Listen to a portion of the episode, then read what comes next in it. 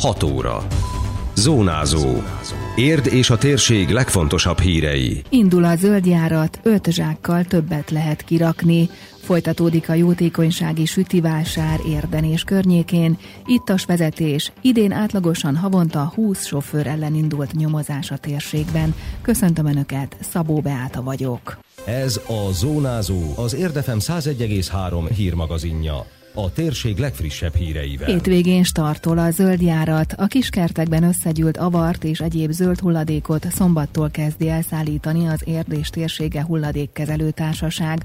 A szokásos módon egyidejűleg több területen indulnak útnak a gyűjtőkocsik, ezért a meghirdetett napon reggel 7 órára érdemes kirakni a biohulladékot, mert nem tudni, mikor érnek egy adott helyre.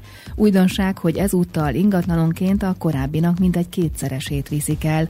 A plusz mennyiséghez ingyen adják a zsákot, azonban a többihez bármilyen zsák használható, hívta fel a figyelmet Pató Simon, az ETH cég. Ami változik itt most, az gyakorlatilag a hulladék mennyiségéről van szó, és annak a, a kirakási formája. Tehát ugye az önkormányzati rendelet az azt mondja ki, hogy fél köbméter az a hulladék mennyiség, amit a lakosok térítésmentesen elszállítathatnak a szolgáltatóval. Ugye a, a, mi hat zsákot határoztunk meg a fél köbméterre, most ezt a hat saját zsákkal kell megoldani az ingatlan tulajdonosnak. Tehát ő vesz valahol kereskedelmi forgalomba kapható zsákot, és abba belerakja. Ez az önkormányzati rendeletnek megfelelő mennyiség. Úgy gondoltuk mi, hogy a fél köbméternyi mennyiséget megfejeljük még öt darab általunk kibocsájtott sárga színű zsákkal. A zsákokat azt a ETA Nonprofit Kft. Diósdi úti ügyfélszolgálatán térítésmentesen lehet átvenni.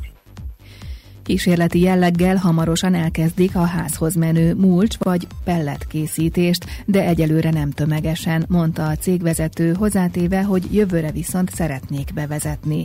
Azt is hangsúlyozta, hogy évente egy-egy ingatlan tulajdonostól 250 kg zöld hulladékot vesznek át térítésmentesen, azonban a zöldjárat idején nincs korlátozás. A zöld hulladék gyűjtés ideje alatt, tehát egészen november 9-től december 15-ig E térítésmentesen, korlátozás nélkül behozhatják a zöld a hulladékudvarba. A zöld hulladéknál azt tervezzük mi, hogy a, főleg az ágnyesedék, tehát valamikor a tavaszi hónapokban keletkező zöld hulladéknak minősülő ágnyesedék hulladékot, azt egy ilyen házhoz menő rendszerrel gyakorlatilag egy úgynevezett darálóval, kiküldünk akkor egy pelletkészítő ágdarálót, és akkor ezt igazából a helyszínen ledaráljuk, hogyha szükséges egyébként az ingatlan tulajdonosnak az ott keletkező pellet ott hagyjuk, hanem akkor pedig elhozzuk. Tehát ez egy új típusú szolgáltatásunk lesz, amit azt gondolom, hogy 2020-ban mindenképpen be tudunk vezetni. A cégvezető arról is beszélt, hogy a hulladékgazdálkodási törvény és az országos hulladékgyűjtési tervben előírtak alapján 10 elszállítási alkalmat kell biztosítani, vagy azt, hogy a közszolgáltatónál el lehessen helyezni. Érden most négy gyűjtés van, és folyamatosan nyitva tart a hulladékudvar, de amennyiben meg tudják teremteni a pénzügyi, gazdasági és logisztikai feltételeket, akkor módosítják a gyűjtés gyakoriságát, ám akkor a hulladékudvar nyitva tartása lenne lenne korlátozott. Folytatódik a jótékonysági sütivásár Érden és környékén. Az előző héten az országos akcióhoz kapcsolódóan a gerincvelői izomsorvadásban szenvedő levinek gyűjtöttek az itt élők, több mint egy millió forint jött össze. A kezdeményezést azonban tovább szeretnék vinni. Erre a hétvégére már is megszervezték a következő adományozást. Szombaton Diósdon lehet finom süteményekért cserében adakozni egy rászoruló beteg érdi kisfiú részére, mondta el rádiónknak Fiúnak Molnár Riskó Éva szervező. Egy érdekes fiúnak a megsegítésére rendezzük ezt a sütivásárt. Érdi Imikeként szerepel a Facebook oldala, ahol édesanyja próbál neki különböző helyekről segítséget szerezni. Róluk azt kell tudni, hogy a kisfiú epilepsziával és különböző olyan betegségekkel küzd, ami miatt magatehetetlen és 24 órás tápolásra szorul, ami az édesanyjának teljes mértékben felemészti az idejét és nagyon sok energiáját is, és sajnos a lakhatási körülményeit is eléggé rosszak, és nagyon nagy segítségre lenne szükségük abban, hogy így a tél közelettével olyanná tegyék a házat, ami normálisan fűthető, és hát normális életkörülményeket biztosít. Az adományokat emellett Imike számára vitaminokra, szigorú egyedi diétás étkezésének fedezésére, illetve folyamatos gyógykezelésére fordítják, de szívesen fogadják azt is, ha valaki a ház lakhatóvá tételében kétkezi munkával, szükséges anyagokkal tud segíteni, tette hozzá a szervező. Szombaton fél tíztől pedig a Diósdi Szent István téren várják a támogatókat. A sütivásár most szombaton délelőtt Fiósdon lesz a főtéren, lesz egy ilyen mászonnapi futás is ennek a rendezvénynek az idejében, illetve akkor szokott lenni a Diósdi piac is, tehát hogy így több érdeklődőt várunk, és itt a főtéren lesz felállítva egy kis stand, ahol a helyi anyukák nagyon finom süteményeket ajánlanak fel, és sütiet cserébe nagyon szívesen várunk adományokat, felajánlásokat ezen a sütistandon. A jótékonysági sütivásár később sem áll le. Az eredeti kezdeményezéshez csatlakozók úgy döntöttek, hogy folytatni kell az adománygyűjtést érdi és környékbeli rászorulók megsegítésére, nyilatkozta Sallerné Horváth Katalin ötletgazda. Az adventi időszakban szintén tartanak sütivásárokat.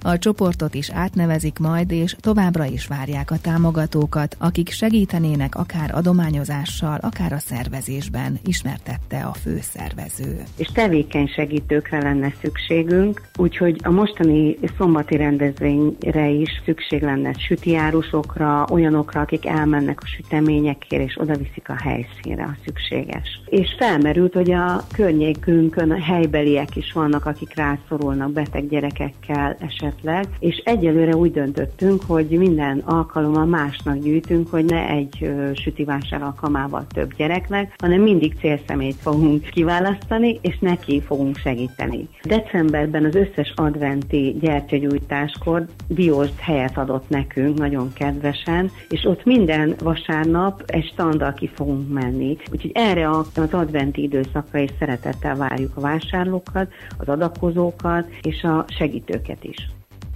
A sütivásárról és a jótékonysági akció folytatásáról még több információt találnak az Érdmoston. Átlagosan havonta 20 ittas sofőr ellen indult nyomozás a térségben.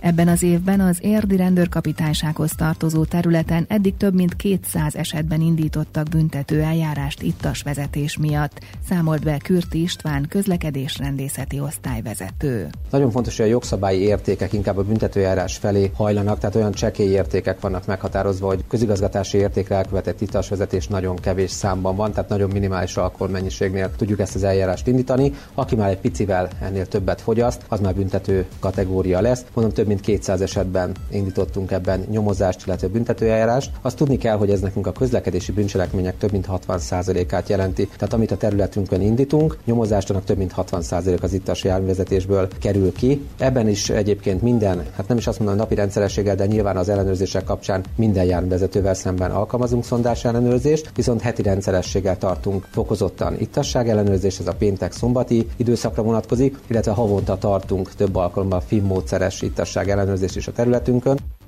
A finn módszeres ellenőrzés azt jelenti, hogy minden autóst megállítanak az adott útszakaszon és megszondáztatják. Ha valakiről kiderül, hogy ittasan ült a volán mögé, ellene azonnal le is folytatják az eljárást, és a mértéktől függően súlyos büntetéssel számolhat, mondta az osztályvezető. Van egy közigazgatási értékre elkövetett ittas járművezetés, ez a 0,25 mg per liter értéket helyszínen fújt értékre vonatkoztatva. Tudjuk ezt megmérni, tehát hogyha légalkoholról beszélünk, hogyha pedig pedig véralkoholról kell beszélni, akkor ez 0,5 g per liter ezrelék értéket jelent. Aki ez alatti értéken van, az közigazgatási értékre követi el az itas járművezetést, ami 0,15-ig 30 ezer, 0,15-től 0,25-ig pedig 100 ezer forint közigazgatási bírsággal jár, illetve hozzárendelt előéleti büntetőponttal, amennyiben pedig az érték e fölött van, akkor bűncselekményi kategória, ezt megelőzi egy nyomozás, egy vizsgálati szak, majd az ügyészség vádat emel az adott járművezetővel szemben, és bíróságra kerül az ügy, ahol egy egész komoly pénzbüntetésre számíthat, illetve járművezetéstől eltiltásra, ami akár tíz évig is terjedhet. Tehát nagyon nagy a kockázata annak, ha valaki ittasan vezet. Időjárás.